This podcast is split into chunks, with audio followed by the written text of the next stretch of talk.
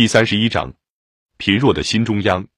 北宋初期，在不堪言状的分裂与堕落之后，中国又重新建立起一个统一的中央政府来。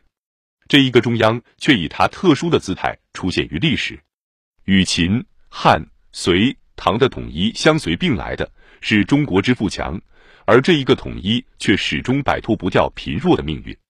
这是宋代统一特殊的新姿态。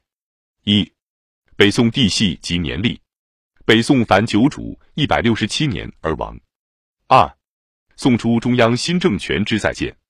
自唐代镇兵拥立刘后，积习相沿，直至五代，造成国善于将，将善于兵的局面。宋太祖由陈桥驿兵变，黄袍加身，这是五代兵士拥立皇帝的第四次。唐明宗李嗣源、唐废帝陆王从珂、周太祖郭威，皆由军事拥立。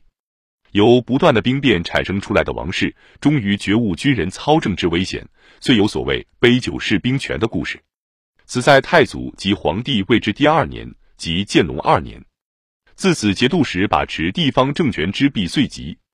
太祖召诸镇节度会于京师，次第留之，而分命朝廷文臣出守列郡，号知州军事。自此诸节度使并不使本镇租赋。藩府除受代都督明显者，实不行都督事。诸路观察、采访、防御、团练，刺史皆遥领，不亲本州务。而地方长官遂得重用文臣。五代时，不仅诸镇节度使皆用勋臣武将，及不立藩镇之州郡刺史，亦多以军功为之。制事史阁，即之至诸州通判。凡地方军民政务，均须通判千亿连书，方许行下。通判士得专达与常立军礼，又令节镇所领之郡皆直隶京师。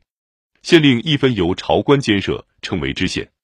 知州、知县论名义皆属临时差遣，非本职。故宋代州县首令皆代中朝执事官衔。从此地方官吏又得军由中央任命。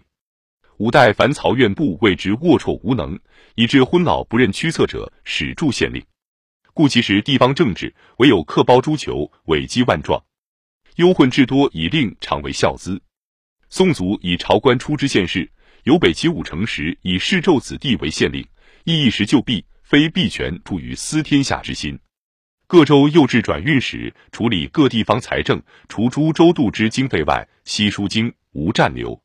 唐代地方财政有刘州、宋史、上贡之别，从此地方财富亦归中央。严惩赃吏，亦宋开国政治要政之一。又命诸州县各选所部兵士，财力武艺殊绝者送都下，有兵样为挑选标准。先以人，后以木挺为之。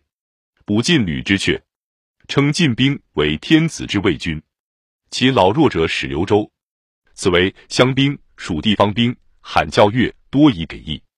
五代无政，凡国之役皆调于民。宋西义乡军，凡役做公土营善。民无语焉，既不能一时步兵于农，则此亦不失为权道。从此地方兵力亦移归中央，吏治、兵权、财富三项脱离了地方军权藩镇之分割，而统一到中央来。中国始渐渐有一个像样的上轨道的中央政府。